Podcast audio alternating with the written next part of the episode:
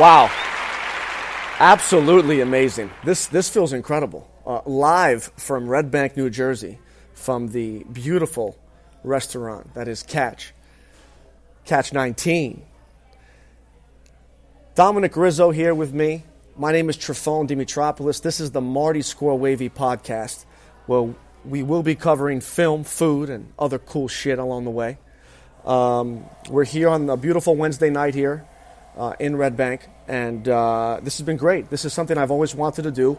Um, we're not sure what we're actually doing, but we're just going to go with the flow and uh, and see how it turns out. This might actually be our only episode we ever do.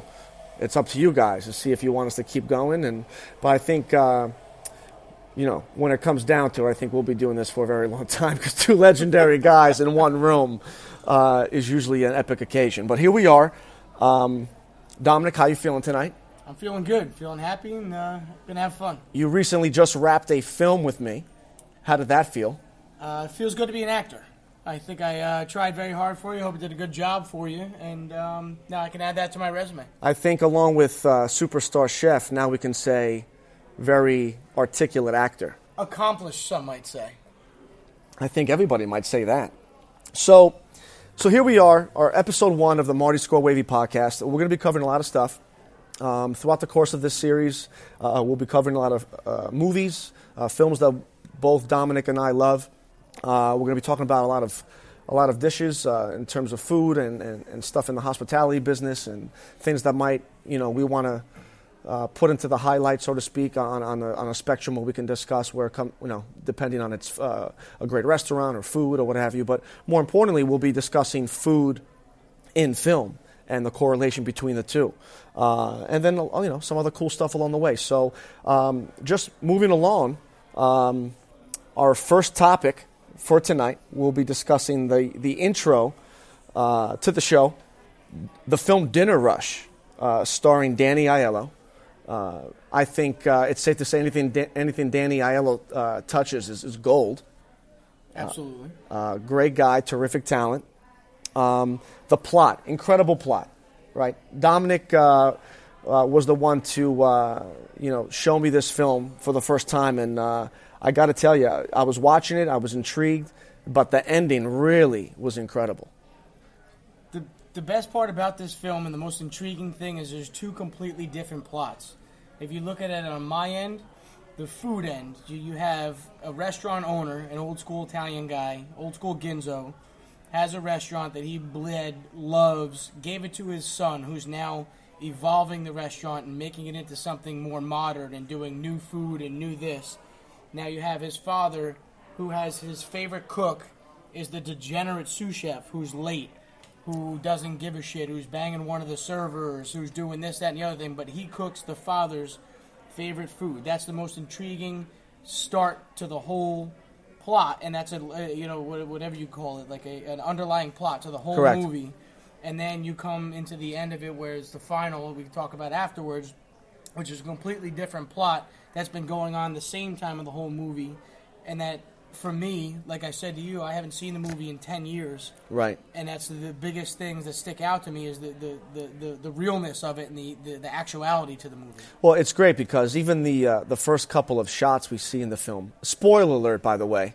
For those of you that haven't seen the film yet, we apologize for being assholes and uh, and killing the vibe. But uh, just press pause and rewind and come back to us when uh, you're ready. But uh, one of the greatest things that I noticed, especially me becoming, you know, being a filmmaker, um, the shots of the kitchen, the shots of the of the plates, and and, and the dishes being prepped, And, the realness of it. and the realness of it. I mean, you actually felt like you were there, and you know, uh, you know, knowing you for quite some time now, and, and in your business, I've been in the trenches with you uh, quite a few times, and uh, you know, just seeing what they captured just made you feel like you were actually part of that of that line, uh, of that crew of.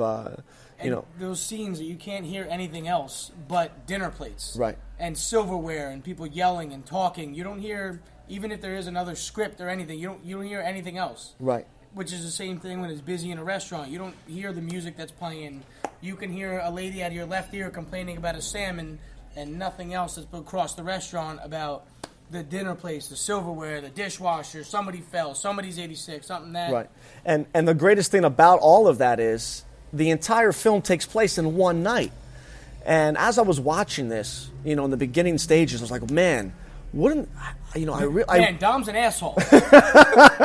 I, you know, I thought to myself, wouldn't it be awesome if this film was actually taking place in one night? And it turned out that it was. And uh, man, just uh, the ending was was epic. It was incredible. Uh, you know, you know the the father, uh, you know, was getting a lot of heat from from mobsters, uh, you know, on the bordering town, and you know, he invites them to dinner. He invites the the chief of police to dinner, and everything's happening. All these, you know, plot developments are, are, are happening and characters are developing and, and there's conflict and there's love interest and all this stuff while this is all going on we see these While two the food critic is there. while the food critic is there, I mean everything's it's just a it's a, a controlled chaos. It's a big ball of fuckery that's going down in this restaurant. And there's two mobsters having dinner, you know, kind of trying to muscle up the, the father, you know, talking in the bathroom, telling them that they want to be uh, business partners and, you know, getting a cut like the old school way.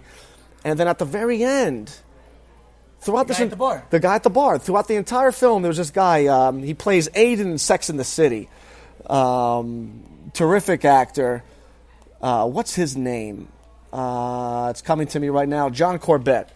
And um, you know he's he plays this guy that's at the bar just kind of people watching. The bartender asks him what are you here for? "Oh, i just like to people watch i like to drink. And the guy just you know he gets sporadically shown throughout the film. All of a sudden at the end of the film, Danny Aiello's character tells his son, "Listen, uh, son, the place is yours. You can have it." Uh, he he solves some problems. He gives the kid the thirteen grand um, for the the degenerate gambling that he had. The sous chef had that problem with the gambling, and then all of a sudden, the Goombas come up to him again. Like, hey, listen, we want to talk to you again. He goes, no problem. He takes his coat instead of meeting them downstairs, leaves. The two guys go downstairs. The guy that was at the bar the entire time, Aiden from Sex in the City, goes down the staircase, goes into the bathroom, washes his hands. One of the guys comes in the bathroom, kills him with a silenced gun, kills the other guy with a silenced gun. Unbelievable Yeah, it's a great ending. incredible. The father is, you know, in his car with the driver. They meet up. It turns out that the guy that was the killer the whole time. planned it the whole time, and he was a, a stock guy. He was he was a Wall Street guy, and he gives him the thirteen grand that they gave the mobsters because the stepson or you know the the, the son wannabe to give to him. It's just incredible. All because the kid, the degenerate gambler, cooked the best old school ginzo, broccoli rabe, sausage, old school meal, and that saved his whole life. And it Kept goes him in business, saved his whole life. That's it. and it goes to show you, food goes a long way, does it not? Yeah. Food can solve many things. Food can really do pretty much of eh, great food. I'm sorry, great food can pretty much do about anything. It could solve relationships. It can solve. And food withstands anything. Everybody needs to eat, no matter what capacity, No matter what- where, right. when, how. Food is food. It's depending on how how you set the hospitality, how you set the love, how you set everything up in relation to food, wine, hospitality. It's uh, the, the whole thing, and that goes to show you in that movie. You have the guy that cooks the old school ginzo sausage and peppers, Right. and broccoli rabe. Then you have this, this uh, executive chef that's uh, trying to get his Michelin star, Right. almost like Bradley, whatever, in, in Burnt. And then you have the, the everybody. It's transcending throughout the whole thing. Where food, in one way or another, is how you present it, how it's received, who's receiving it, and it's all about the hospitality of it. And that's going to be a theme that you're going to hear a lot on this podcast is, you know, how we're going to tie in hospitality with films and, and vice versa. I mean, uh, hospitality goes a long way. Uh, Dominic being in the in the realm of, of the industry and being a very successful businessman and chef, you know, hospitality is everything, and that goes the same with films. I mean, you want an audience that can appreciate your vision, and I think that goes the same with, you know, the culinary uh, realm. I mean, you know, people eat with their eyes first, you know, and and Absolutely. and when they see incredible plates and incredible presentation, you know, right there, that's a home run. Same thing with a film. You know, those those first five ten minutes of the film, you're you're setting the standard and you're setting the tone. And I think uh, Dinner Rush is a great example of that. I mean, and it combines both worlds. And I think it's just uh, you know I'm, I'm f- very fortunate to have Dominic here to to actually have these types of suggestions because you know here's a guy that really knows a lot about food and, and, and really lives food. And here I am, you know, strictly, you know, filmmaking, filmmaking, filmmaking, movies With and cinema great with great hair. Um, and you know when you put those two worlds together, it's, it's incredible. And uh, it was a great film, great independent film. Uh, Dinner Rush, once again, the film's called Dinner Rush. Uh, about an hour, 39 minutes. Uh, it was uh, filmed in the year 2000. They released it. Uh, and again, Danny Aiello, John Corbett, um, a few other people you might recognize. Great film. Um, moving along to the food industry and other things that you know we are going to be talking about the show. Something that Dominic and I uh, both share a common interest in. Um, Action Bronson, um, one of our favorite rappers, um, just absolutely incredible talent. Uh, the guy's amazing, and um, yes, he's just incredibly gifted. His rap career has, you know, catapulted to uh, higher levels. But what a lot of people don't know about Action Bronson is that he was heavy, heavy, heavy in the culinary game. Easy with the heavy word. he was a chef for quite some time. Uh, knows a lot about food. Um, you know, some people might even might even know him from his uh, Vice uh, Viceland TV show, uh, "Fuck That's Delicious," which is now a book, um, an, anno- an annotated guide to eating well with Action Bronson. Uh, once again, "Fuck That's Delicious." Uh, one of his uh, TV shows that turned to a book, and you know he still has a he still has the show, and he's doing a great job showcasing a lot of things, and he's actually very uh, good friends with uh, Mario Batali. Mario Batali, who you know you know quite a lot about. Um, and one one of these things, uh, one of these um, excerpts from the book in "Fuck That's Delicious" that I came across, and you probably might enjoy this. His eggs and peppers dish, uh, family recipe, um, and what I noticed about this is he uses a lot of truffles in this dish, eggs, a mixture of egg whites, yolks, um, hot peppers, uh, specifically straight peppers, preferably long hots, um, or Anaheim Anaheim peppers. Here it says here. Yeah, Anaheim. What he does very well, and if you can, so peppers and eggs is the most old school comfort food type thing you can do. What he does very well is take that that Mario Batali side of it, the comfort food, the tradition, the thing, and and and mix it with his urban style, what do you want to call it, urban hip hop, whatever it is, where it, it's that fuck you, it's delicious. So they, obviously the name and thing, fuck that's delicious. That that fat boy thing, and then class it up with your truffle, with your garlic crostini, and he really puts the chef twist on it, and he gets a great crowd because of his following,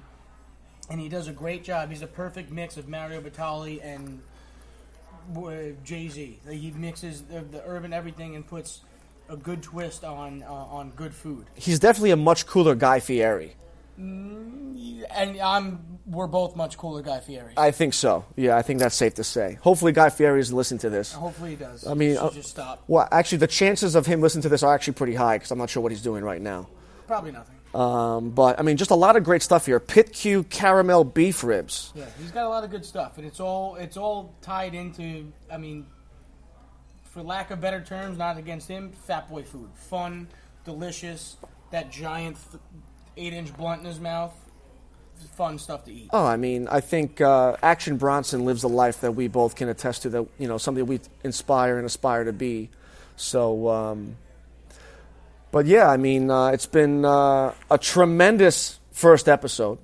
Uh, So. Dominic, thank you. Uh, we're actually, you know, kind of doing this on the fly and, and making sure everything is uh, up to snuff and up to par. But hopefully, you guys enjoyed uh, these 15 minutes or so here in beautiful Red Bank, New Jersey. Um, that does conclude episode one of um, the Marty Score Wavy podcast. I'm Trifone Dimitropoulos, filmmaker, visionary, and with me, Dominic Rizzo, entrepreneur, chef, businessman, hero, actor. We'll see you guys episode two. Thank you so much.